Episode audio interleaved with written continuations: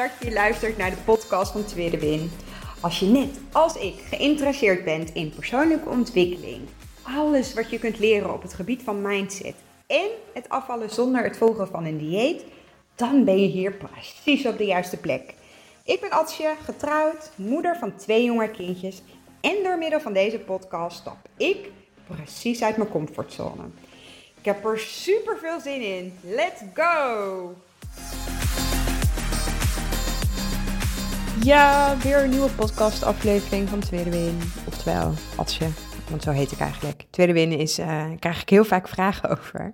Tweede Win uh, is een, een Fries woord voor uh, wervelwind, dwarrelwind. En is eigenlijk ontstaan twee jaar geleden omdat ik naar al mijn gedachten, al mijn hersenspinsels en nou een plekje wilde geven. Uh, en zo is mijn Instagram-account ontstaan, het tweede win 1985. doordat ik dacht, ja, wervelwind, hersenspinsels, dat is ook zo'n naam nou ja, waar ik me niet echt blij van werd, om het zo maar te zeggen. Dus vandaar dat ik. Uh, ik vind de Friese taal, ik, ik ben Fries, ik woon ook in Friesland, um, vind ik veel lieflijker, veel zachter, veel... We hebben ook heel veel woorden voor, um, nou ja, om iets duidelijk te maken, maar soms is dat net wat zachter of zo. En ik vind Tweede Win, um, nou ja, wel een mooi synoniem voor, nou ja, daar waar ik naar op zoek was. Uh, delen van mijn hersenspinsels, van mijn gedachten, van nou ja, mijn proces waar ik mee bezig ben. Uh, en dat had in eerste instantie helemaal niks te maken met de Lazy Fit Girl methode. Het had ook helemaal niks te maken met voeding of met mijn afvalproces.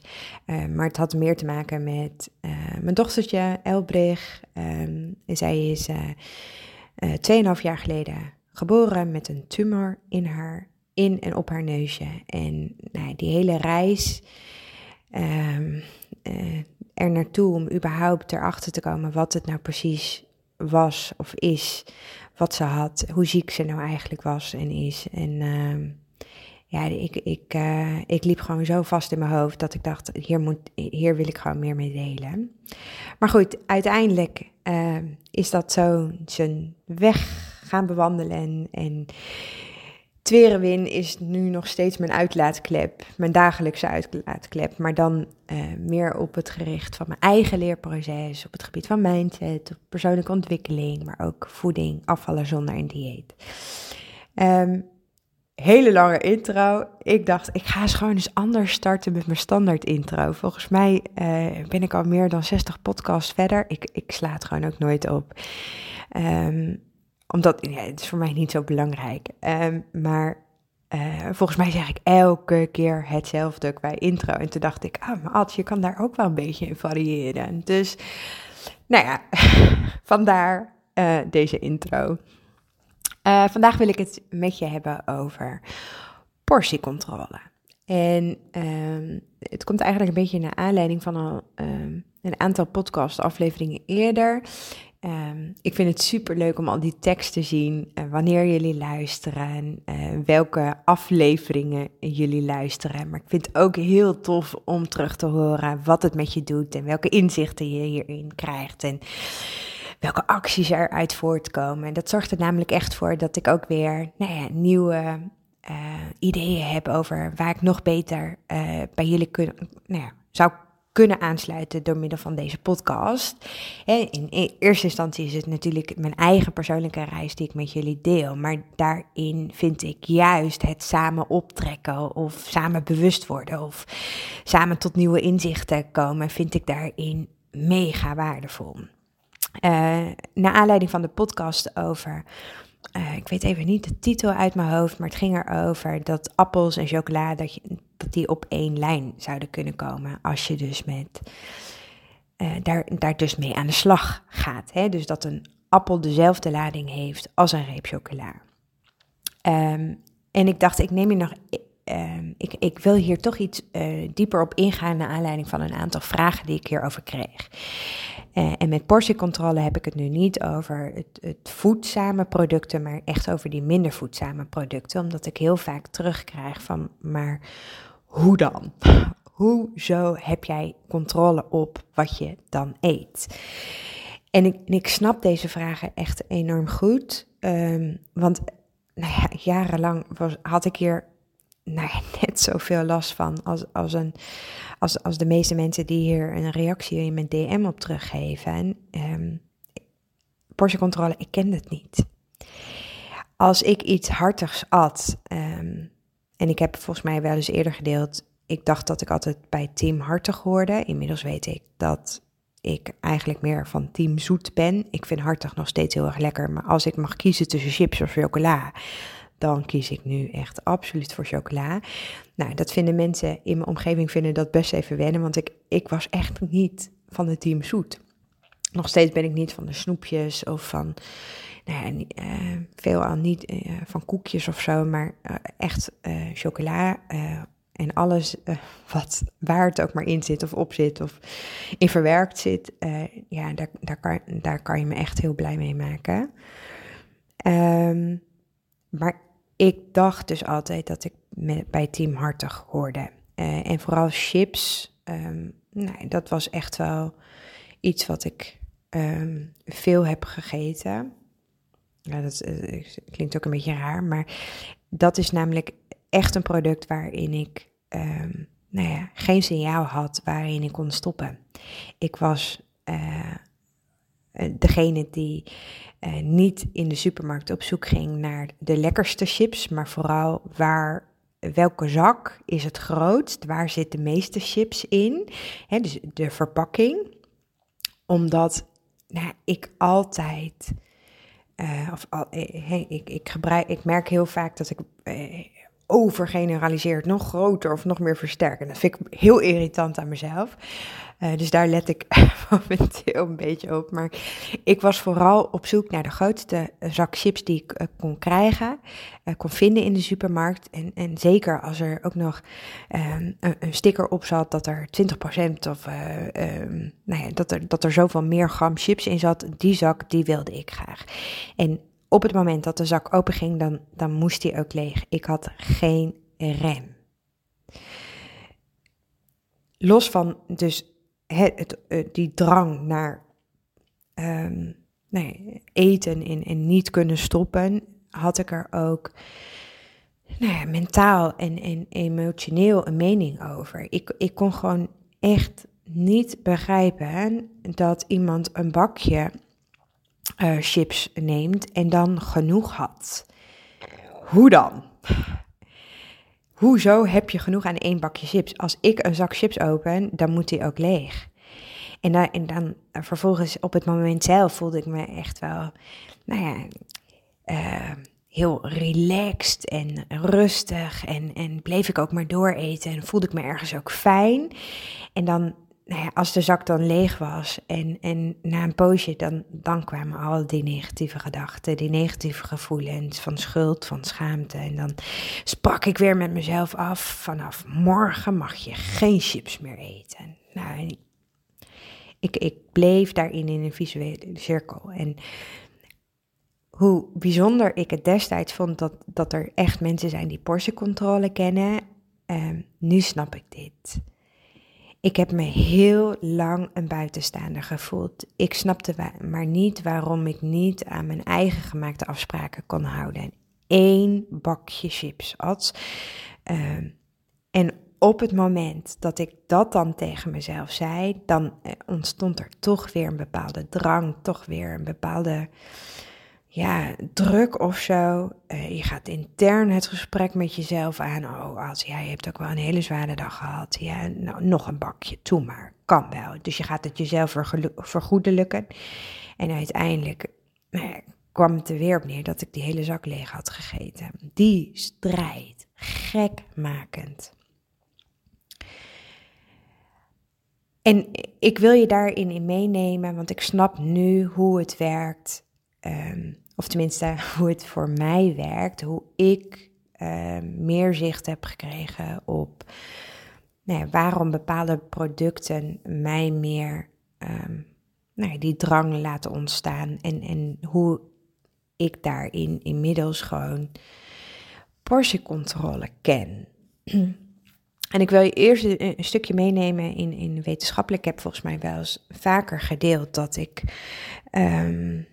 Ik ben uh, mega slecht voorbereid. Ik dacht, ik, ik weet het wel als ik het uh, uiteindelijk ga zeggen, maar kom er even niet op. Ik zal het even in de show notes zetten van deze podcast. Um, ik heb uh, twee jaar geleden een masterclass gevolgd van puntje puntje over hersenhack.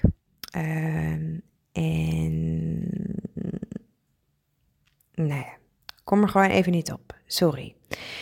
deze podcast bereid ik niet voor. Ik heb geen aantekeningen. Ik, ik uh, praat gewoon uit het wilde weg. En meestal vind ik wel de woorden gaandeweg. En vind ik wel de personen waar ik het over wil hebben. En nu kan ik heel snel naar boven rennen, want het boek ligt op mijn nachtkastje. Maar nou goed, doet even niet toe. Maar uit onderzoek eh, en eh, in, in dat boek wordt een stukje zeg maar wetenschappelijke informatie gegeven en vervolgens ook van wat wij kunnen doen om onze mindset hierin te trainen en mee te nemen. Uit onderzoek blijkt namelijk dat, dat heel veel, um, nou ja, niet heel veel, want dan generaliseer ik weer, maar dat er etenswaren zijn met een grotere genotswaarde dan andere. En dit genotvoedsel, om het dan maar even zo te noemen. Dat bestaat uit de perfecte combinatie van ingrediënten.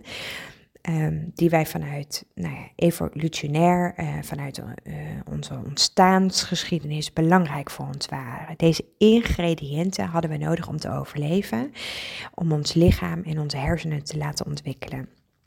En diezelfde ingrediënten hebben we vandaag de dag nog steeds nodig. Um, en daardoor lijkt het alsof we er misschien ook gevoeliger voor zijn. En dan heb ik het over vet, suiker uh, en zout. En juist deze ingrediënten zijn zo verwerkt in, in voedsel, bepaalde voedselproducten. Um, uh, door, door de smaak, door de structuur, door de temperatuur, door uh, geur, noem het allemaal waar onze hersenen op reageren. En onze hersenen onthouden dit. Dus hierdoor, wetenschappelijk gezien, is het dus heel logisch dat we het weer willen eten en dat we daar ook nou ja, een bepaald genot van ervaren. We eten dan dus niet deze producten om onze honger te stillen, maar meer nou ja, ter bevrediging van nou een soort um, genotsysteem in ons hoofd. En de voedingsindustrie weet hier heel goed op in te spelen. Ze hebben jarenlang kunnen experimenteren, kunnen uh, nou ja, proberen met welke ingrediënten um, op, op zo'n manier verwerkt worden dat uh, zij heel goed weten om nou, die drie ingrediënten zo in producten te verwerken dat er ook als je het eet dat je er ook meer van zou willen eten. En deze producten, daar, daar zit verder helemaal eigenlijk geen uh, voedingsstoffen in die we nodig hebben. Um, dus als we het eten, voelen we ook nou, onszelf minder snel verzadigd en kunnen we er dus ook meer van eten. Nou, ik, ik kan hier nog heel veel over vertellen. Um, maar ik denk dat het vooral belangrijk is dat we dus um, nou, veelal um, daarin een bepaalde uh, voedingsproduct geen portiecontrole kennen. Dat betekent echter niet dat je de hoop moet opgeven. Dat betekent ook niet dat jij daar geen aandeel in hebt. Het betekent wel dat als je dus nou ja, bewust bent van deze producten en, en dat het dus niet allemaal jouw schuld is, maar dat het ook gewoon een systeem is waarin wij leven en dat het dus ook niks met wilskracht te maken heeft, dat zorgde er bij mij ook wel enigszins ergens voor dat ik dacht van potverdorie, um, het is niet allemaal mijn schuld. En dan nogmaals, Um, het betekent niet dat wij hier niks aan kunnen doen. Het betekent dus ook niet dat portiecontrole niet mogelijk is. Sterker nog, wij wakkeren hem heel vaak zelf aan doordat wij zelf een oordeel of beladenheid geven aan die portiecontrole. Wij leggen de lat voor onszelf heel erg hoog. En wat voor mij uh, misschien werkt, wil niet zeggen dat dat ook iets is wat voor jou werkt. We hebben allemaal onze eigen blauwdruk. We hebben allemaal um, een andere um, nou ja, manier om, om, om te ontdekken, om te komen tot bewustwording, tot inzichten. Uh, wat bij jou past, wat bij jouw leefstijl past. Alleen door de wetenschap die je nou ja, er, uh, als kennis aan toevoegt, kun je dus leren om anders met deze producten om te gaan. Stress heeft hier invloed op. Emoties hebben hier invloed op. Ik krijg heel vaak te horen van, goh, ik haal het gewoon allemaal niet meer in huis, want dan uh, is de verleiding er ook niet. Um, als dat iets is wat bij jou past, helemaal oké. Um, maar ik denk dat het um, eh, het systeem, de, de drang naar deze producten niet alleen aangewakkerd wordt doordat we het wel of niet in huis hebben, maar het is ook hoe onze maatschappij is ingericht. Deze producten. En, en nogmaals, er is geen goed of fout aan deze producten. Ik probeer alleen maar aan te geven dat het dus niet zo makkelijk is door te zeggen tegen jezelf: dan koop ik het niet. Hè, nogmaals, geen oordeel erover. Maar het blijft een ding in je hoofd, omdat je er dagelijks mee in aanraking komt.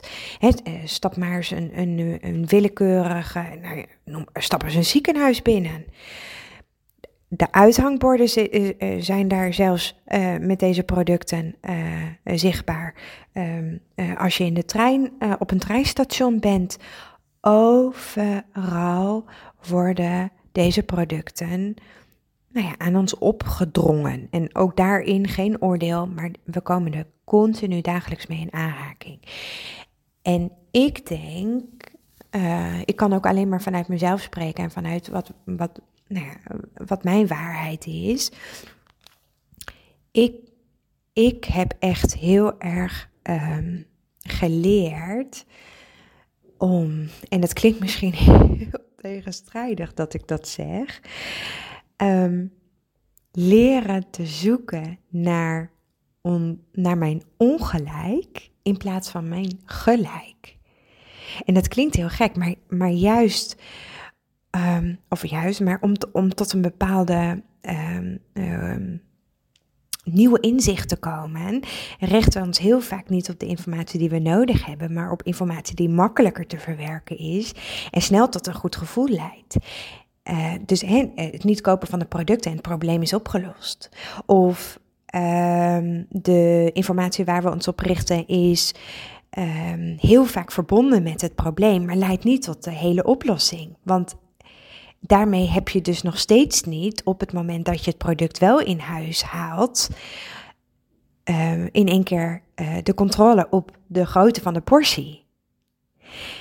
Dus um, wat ik je eigenlijk hierin heel graag wil meegeven, is dat juist die bewustwording en, en inzichten en het, het durven um, nou ja, onderzoeken van, goh, waar zit het hem bij mij in, waardoor ik die portiecontrole niet heb. Los van dat het dus allemaal wetenschappelijk ergens wel hè, uh, uh, logisch te verklaren is. Uh, durf ook echt op onderzoek uit te gaan. welke, welke oordelen jij daaraan verbindt, welke waardeoordelen jij daaraan verbindt en, en welke negatieve gedachten dat bij je oproept en welke gevoelens erbij opkomen. En, en ook ik heb ook een aantal afleveringen. Welke interne strijd heb je met jezelf daaromheen? Word je bewust van alles wat zich afspeelt op het moment dat je um, nou ja, een minder voedzaam product eet? En het is heel makkelijk om te zeggen: ja, het gaat me toch niet lukken. En, en ook hierin heb ik geen oordeel hoor, echt niet, want ik, ik was net zo. Ik heb ook jarenlang gezegd: ja, ik blijf voor altijd dik. Ik zal echt niet kunnen afvallen. Uh, het lukt mij gewoon niet. Ik heb geen controle over mijn eten. Um, die drang is zo ontzettend groot. Zeker op de momenten dat ik niet goed in mijn vel zit, dan gunde ik mezelf juist um, al die minder goede, voedzame dingen dan waar ik eigenlijk behoefte aan had. Um, maar durf daarin ook voor jezelf eerlijk te zijn. Wat zit eronder? Wat speelt er zich af? Je, je brein heeft vanuit nou, evolutionair gezien deze voedingsproducten nodig, maar niet in de hoedanigheid zoals wij het vandaag de dag kunnen krijgen. Ten alle tijden. Eten is altijd voorhanden. Welke regels heb je jezelf opgelegd? Welke oordelen heb je eraan verbonden? Welke beladenheid geef je eten? Eten aan zich is niet het probleem. Het is hoe wij er in ons hoofd naar kijken, hoe wij er in ons hoofd naar oordelen en hoe wij er in ons hoofd uiteindelijk, nou ja, mee aan de slag gaan, om het zo maar even te zeggen.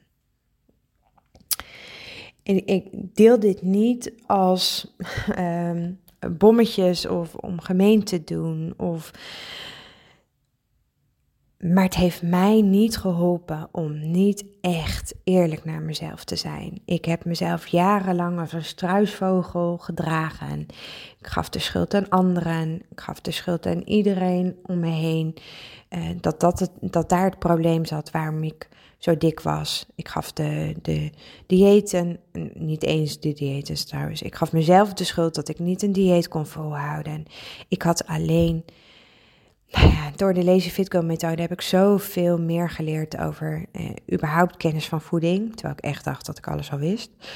Uh, maar ook wat mindset te maken heeft met de keuzes die je dagelijks maakt. En in 80% van je succes, ik deelde het gisteren ook, zit echt in het veranderen van je mindset. Ja, het is een en-en verhaal.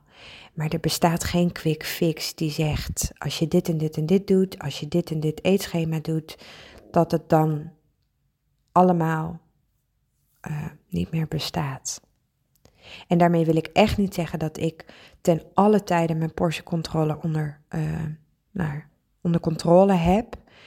Um, zou ik ook nog een podcast over kunnen opnemen, want ik vind ook iets over het woord controle. En over het woord portie. Maar goed, dat is dan weer een ander verhaal. Maar de beladenheid is eraf. Het is gebeurd. Ik zie het niet als falen. Ik zie het niet als een afwijzing naar mezelf. Um, het is gebeurd. Ik reflecteer. Ik kijk waarin had ik andere keuzes kunnen maken. Hoe komt het dat ik deze keuzes heb gemaakt? Wat zou ik een volgende keer anders kunnen doen? En we gaan weer door. En ik denk dat daarin echt de kracht bij mij zit. Dat ik. Um, en ik vind dat ook nog steeds zo bijzonder. Echt. Ik. Een eh, side note hoor. Echt compleet iets, iets anders. Maar ik heb nooit het gevoel gehad en, en misschien klinkt dat heel stom in jouw oren, maar als ik nu ochtends voor de kast sta en ik pak een kledingstuk die ik al een hele poos niet aan heb gehad, vroeger had ik altijd die spanning. Zou ik het nog wel passen? Zou het nog wel lekker zitten? En al anderhalf jaar heb ik dit gevoel niet. Alle kleding in mijn kast past gewoon. Ik heb nooit meer die die spanning van, goh, zou het wel passen, zou het niet passen. En, en dat stukje, dat, daar ben ik nog dagelijks zo dankbaar voor. En, en er zijn momenten zoals vandaag dat, dat ik daar gewoon even extra nou, bij stil stond. Dat ik dacht, jeetje had, dat is echt... Ik ben al anderhalf jaar op gewicht en dat is mij nog nooit gelukt. Geen strijd, niet meer die dagelijkse afwijzing naar mezelf. Niet meer mezelf klein maken. Maar goed, eh, dan dwaal ik heel erg af. Laat me vooral weten, um, nou ja, los van het feit dat ik het dus super leuk vind um, om te zien wanneer je de podcast luistert, welke aflevering je aan het luisteren bent. Ik heb echt niet de verwachting dat je ze allemaal geluisterd hebt. Ik heb ook echt niet de verwachting dat je alle podcast afleveringen, dat je er iets uithaalt. Um, Ehm, al denk ik, er, al sta ik er zelf wel wat anders in. Ik, ik kan uit alles iets halen. Ik zie elke dag nee, dingen, nieuwe dingen wat ik kan leren. Ik, ik, ik voel elke dag dat ik weer opsta met het idee van jeetje, weer een nieuwe dag met allemaal nieuwe kansen en nieuwe mogelijkheden. En, um, maar goed, eh, laat het me weten, vind ik heel leuk. Maar ook vooral wat voor inzicht geeft het je en welke bewustwording komt er bij je naar boven en welke acties zet je daaruit. Dat helpt mij heel erg om jullie te blijven inspireren en te motiveren. In ieder geval, bedankt weer voor het luisteren van vandaag. En ik spreek je morgen weer. Doei doei.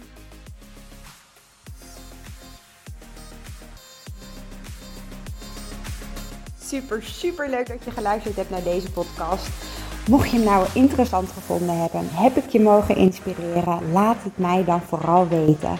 Tag mij op Instagram, stuur me een DM, want ik vind het gewoon super leuk om te zien wie er luistert. Mega, mega dankjewel voor vandaag en tot de volgende keer.